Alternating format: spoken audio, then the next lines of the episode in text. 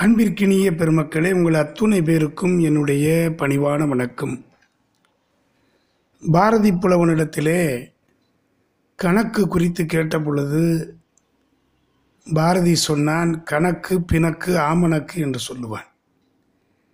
கணக்கு என்றாலே எல்லோருக்கும் ஒரு அருவருப்பு. எனக்கு கணக்கு மாத்திரம் அவ்வளவா வராதுங்க. இந்த கணக்கு அவ்வளவு கடினமானதா? யோசித்து பார்க்க வேண்டும். கணித மேதைகள் நமக்கு பல்வேறு கருத்துக்களை நமக்கு விட்டு சென்றிருக்கிறார்கள். எல்லாமே கணக்கு தான். அடிப்படை வாழ்க்கை கணக்கு என்று சொன்னால் கூட்டல் கழித்தல் பெருக்கல் வகுத்தல். இந்த நான்கும் தெரிந்தால் அடிப்படை கணிதம். இன்றைக்கு நாம் அன்றாட வாழ்வியலிலே பார்த்து கொண்டிருக்கின்றோம். நாங்களெல்லாம் படிக்கிற பொழுது இருபது வாய்ப்பாடு வரை மனப்பாடமாக நாங்கள் சொல்லுவோம். அதே போல் ஸ்கொயர் என்று சொல்லப்படுகின்ற இரு மடங்கை சொல்லுவோம். கியூப் என்று சொல்லப்படுகின்ற மூன்று மடங்கை சொல்லுவோம். லாகிரதம் என்று சொல்லப்படுகின்ற மடக்கை அதனுடைய அந்த வேல்யூஸ் அதை மனப்பாடமாக சொல்லுவோம். இன்றைக்கு மாணவர்களுக்கு லாகிரதம் பார்க்க தெரியுமா என்றால் தெரியாது. ஏனென்று சொன்னால் எல்லாம் கால்குலேட்டர் என்று சொல்லப்படுகின்ற அந்த கணிப்பானிலே வந்து விட்டது. ஆனால் நாங்கள் லாகிரதத்தை பார்த்து தான் கணக்கீடு செய்ய வேண்டும். இப்படி இருந்த காலம் கணக்கை விரும்பி படிக்க வேண்டும். ஜெர்மன் நாட்டினுடைய கணிதவிதல் மேதையாக திகழ்ந்தவர் கார்ல் ஃப்ரீட்ரிக் காஸ் என்பவர். கணிதத்தில் மட்டுமின்றி வானவியலிலும் ஈடுபாடு கொண்டவர். அவர் பள்ளியிலே படித்து கொண்டிருந்த பொழுது அவருக்கு ஏழு வயது நடக்கிற பொழுது கணக்கு ஆசிரியர் வகுப்பு மாணவர்களிடத்திலே ஒன்று முதல் நூறு வரை உள்ள எண்களை கூட்டி விடை சொல்லும்படி கூறினார். ஆசிரியர் கூறிய ஒரு சில நிமிடத்திலே ஐயாயிரத்தி ஐம்பது என்று விடையினை எழுதி கொடுத்து விட்டார். ஆசிரியர் ஆச்சரியப்பட்டு போனார். இந்த விடையினை எப்படி நீ இவ்வளவு விரைவாக கண்டுபிடித்தாய்?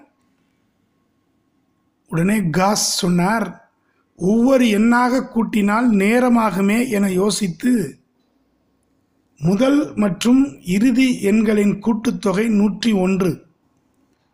அவற்றை நீக்கிய பின்பு மீதமுள்ள முதல் மற்றும் இறுதி எண்களின் கூட்டுத்தொகை நூற்றி ஒன்று. இதை நான் கண்டுபிடித்தேன். எனவே ஒன்று கூட்டல் நூறு ஈக்குவல் டு நூற்றி ஒன்று இரண்டு கூட்டல் தொண்ணூற்றி ஒன்பது ஈக்குவல் டு நூற்றி ஒன்று மூணு கூட்டல் தொண்ணூற்றி எட்டு ஈக்குவல் டு நூற்றி ஒன்று. இதன் இறுதி இணை ஐம்பது கூட்டல் ஐம்பத்தி ஒன்று நூற்றி ஒன்று. எனவே இதில் ஐம்பது மடங்கு நூற்றி ஒன்று என்றும் அல்லது நூற்றி ஓர் மடங்கு ஐம்பது என்றும் இருக்கிறது என்று முடிவு செய்தேன். இந்த தொடரின் கூட்டுத்தொகையை ஐம்பது இன்ட்டு நூற்றி ஒன்று சீக்குவல் டு ஐம்பது ஐம்பது ஐயாயிரத்தி ஐம்பது என்று கண்டறிந்தேன் என்று பதில் சொன்னார். சரி உலக அளவிலே தான் இப்படி மேதைகள் இருந்தார்களா? நம்முடைய நாட்டிலே இல்லையா என்றால் இந்த மண்ணுலகத்திலே இன்றைக்கு நாம் பயன்படுத்துகின்ற அத்தனை தொழில்நுட்பங்களுக்கும் அடிநாதமாக இருந்தவர்தான் இந்திய கணிதத்திற்கு உலக அளவிலே புத்துணர்ச்சியை கொடுத்து ஜீரோவின் மதிப்பையும் பை என்று சொல்லப்படுகின்ற குறியின் மதிப்பை துல்லியமாக கணக்கிட நூதன முறையில் பல வழிகளை வகுத்தவர்தான் கணித மேதை ராமானுஜன். ஈரோட்டிலே பிறந்து மூன்று வயது வரை பேச முடியாமல் அந்த தாயார் அங்கே இருக்கக்கூடிய இறைவனை வழிபாடு செய்து அதன் பிறகு பேசினார் என்பது வரலாறு. பை என்பது வட்டத்தின் சுற்றளவை அதன் விட்டத்தால் வகுத்து வரும் ஒரு இலக்கம். அதை பை என்று கணிதத்திலே குறிப்பிடுவார்கள். எந்த வட்டத்திலும் பை என்பது ஒரு நிலை இலக்கம். கான்ஸ்டன்ட் நம்பர் என்று சொல்வார்கள். எனவே பையின் மதிப்பை துல்லியமாக நூறு மில்லியன் தசமத்திலே தற்போது கணக்கிட்டார்கள். இதன் அடித்தள அணுகுமுறை அனைத்தும் ராமானுஜர் ஆயிரத்தி தொள்ளாயிரத்தி பதினைந்தாம் ஆண்டு ஆக்கிய கணித கோட்பாடுகள் மூலம் உருவானது. இன்றைக்கு கம்ப்யூட்டர் அலாகிரிதம்ஸ் என்று சொல்லப்படுகின்ற மின் கணினி பிணைப்பாட்டு தொடரிலே சிக்கலான கணித சிக்கல்களை தீர்க்க இது பயன்படுகிறது. தெய்வீக ஞானசக்தி மூலம்தான் இவர் இத்தனை கண்டுபிடிப்புகளையும் கண்டுபிடித்தார் என்று பேசப்படுகிறது.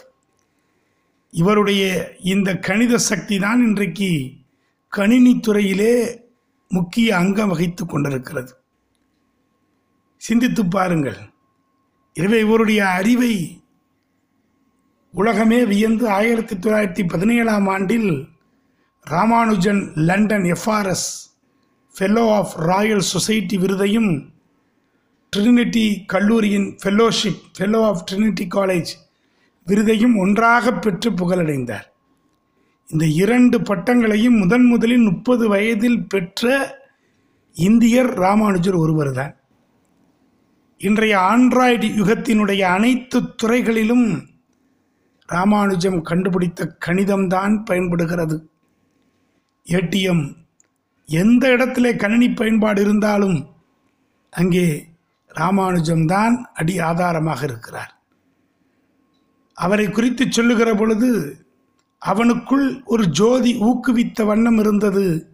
கணித ஆய்வுகள் அவனுக்கு தெவிட்டாததாகவும் தவிர்க்க முடியாததாகவும் இருந்தார் என்று சொன்னார். நேரு தான் எழுதிய நூலிலே ராமானுஜத்தின் குறுகிய கால வாழ்வும் மரணமும் இந்தியாவில் நிலையை தெளிவாக காட்டுகிறது. இந்தியாவில் உண்பதற்கு உணவும் கல்வியும் ஏற்படுத்தி கொடுத்தால் விஞ்ஞானிகளும் மருத்துவர்களும் எழுத்தாளர்களும் உருவாகி புதிய பாரதத்தினை படைப்பார்கள் என்று குறிப்பிட்டார். ஒவ்வொரு எண்ணிற்கும் ஒரு சிறப்பு உண்டு நண்பர்களே. ஒவ்வொரு எண்ணிற்கும் அதற்கே உரித்தான சிறப்புத்தன்மை கொண்ட சொந்தமான தனிக்குணம் உண்டு. அந்த எண்ணின் குணத்தை கண்டுபிடிப்பது அவ்வளவு சுலபம் அல்ல ஆனால் சில சமயங்களிலே மிகுந்த முயற்சி எடுத்த பிறகு அந்த எண்ணின் சிறப்பு அம்சத்தை நாம் காண முடியும். ராமானுஜத்திற்கு காசநோய் வந்தது. பாதிக்கப்பட்டு சிகிச்சை பெற்று கொண்டிருக்கிறார். அவருடைய அவருடைய இந்த வளர்ச்சிக்கு அடிநாதமாக இருந்த ஹார்டி அவர் உள்ளே நுழைகிற பொழுதே பதட்டத்தோடு நுழைந்தார். என்ன? என்று கேட்ட பொழுது நான் பதினேழு இருபத்தொம்போது என்கிற எண் உள்ள டாக்ஸியில் பயணமாகி வந்திருக்கிறேன். மிகுந்த சிரமத்தை நான் பட்டிருக்கின்றேன். இந்த எண்ணிலே எந்த விதமான சிறப்பும் இருப்பதாக எனக்கு தெரியவில்லை. என்னை படாத பாடு படித்து விட்டது. பதினேழு இருபத்தி ஒன்பது என்றாலே எனக்கு அலர்ஜி என்று சொல்ல ராமானுஜர் சிரித்துக்கொண்டே சொன்னாராம். என்ன இப்படி சொல்லிவிட்டீர்கள்? ராமானுஜர் சொல்லுகிறார் வேறு எந்த எண்ணுக்கும் இல்லாத சிறப்பு இந்த எண்ணுக்கு உண்டு. இதுதான் மிகவும் சிறிய நிறை முழு எண். சிந்தித்து பாருங்கள் படுக்கையிலே படுத்து கிடக்கிறார். என்ன என்று ஹார்டி கேட்டவுடன் இரண்டு எண்களின் மூன்றடுக்கு எண்களின் கூட்டுத்தொகையாக வரும் விடை எண் தான் பதினேழு இருபத்தொம்போது. ஸ்மாலஸ்ட் பாசிட்டிவ் இண்டிஜர் ஆடிப்போனார் ஹார்டி. பொதுவாக மூன்றடுக்கு எண்கள் எப்படி இருக்கும்? ஒன்று எட்டு இருபத்தேழு அறுபத்தி நான்கு நூற்றி இருபத்தஞ்சு இரநூற்றி பதினாறு இன்றைக்கு உலகையே அச்சுறுத்தி கொண்டிருக்கக்கூடிய கொரோனா இப்படித்தான் பரவுமாம். ஒரு தொற்று வந்துவிட்டால் எப்படி மும்மடங்காக மும்மடங்காக அது பல்கி பெருகும் என மருத்துவ உலகமே மிரண்டு போயிருக்கிறது.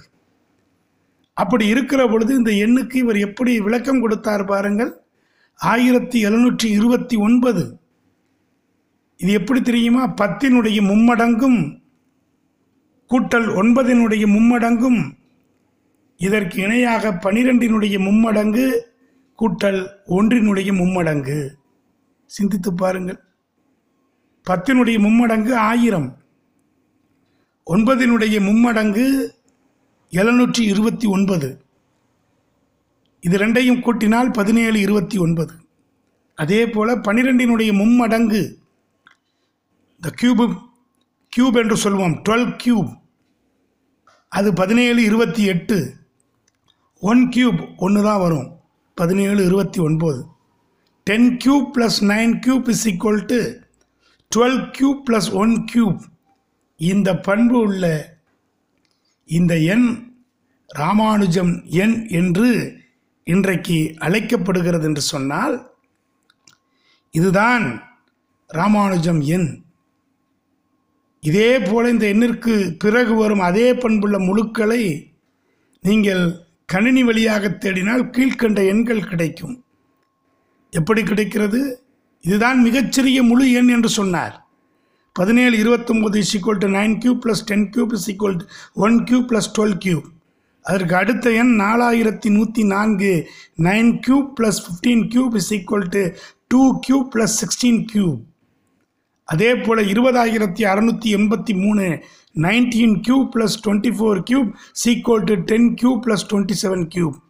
இப்படி சொல்லிக்கொண்டே போகலாம். ஆனால் இதற்கு அடி நாதமாக இருந்து இந்த மண்ணுலகத்திலே நம்முடைய இந்தியாவின் பெருமையை தமிழகத்தைச் சேர்ந்த ஒருவர் தூக்கி பிடித்திருக்கிறார் என்று சொன்னால் அது கணித மேதை ராமானுஜம்தான். எனவே அன்பார்ந்த பெருமக்களே கணிதம் என்பது விரும்பி விரும்பி படிக்கக்கூடிய ஒரு உன்னத நிலை. அதை மறந்து விடாதீர்கள். கணிதத்தை பார்த்து வெறுப்பு வர வேண்டாம். இனிமேல் கணிதத்தை விரும்பி படியுங்கள். கணிதம்தான் நமக்கு வாழ்வின் ஆதாரம். எனவே கூடுமானவரை கணிப்பான்களை பயன்படுத்தாமல் கால்குலேட்டர்ஸை பயன்படுத்தாமல் மனக்கணக்கிலே அன்றைக்கு நம்முடைய முன்னோர்கள் அரைக்கால் கால் வீசம் முக்கால் என முக்கால் வாய்ப்பாடு கால் வாய்ப்பாடு அரை வாய்ப்பாடு என்றெல்லாம் சொன்னார்கள். அந்த நிலை நம்முடைய மாணவ கண்மணிகளுக்கு வர வேண்டும். எனவே கூடுமானவரை கணக்கை விரும்பி நேசியுங்கள். எல்லா பெருமைகளையும் பெற முடியும். அப்போதுதான் கணித மேதை ராமானுஜத்திற்கு நாம் ஏதாவது நன்றிக்கடன் செய்ய வேண்டும் என்று சொன்னால் கணிதத்தை நன்றாக படிப்போம். கணிதம் நம் வாழ்வின் ஆதாரம். எனவே கணிதத்தை படித்து வாழ்வில் முன்னேறுவோம். நன்றி. வணக்கம்.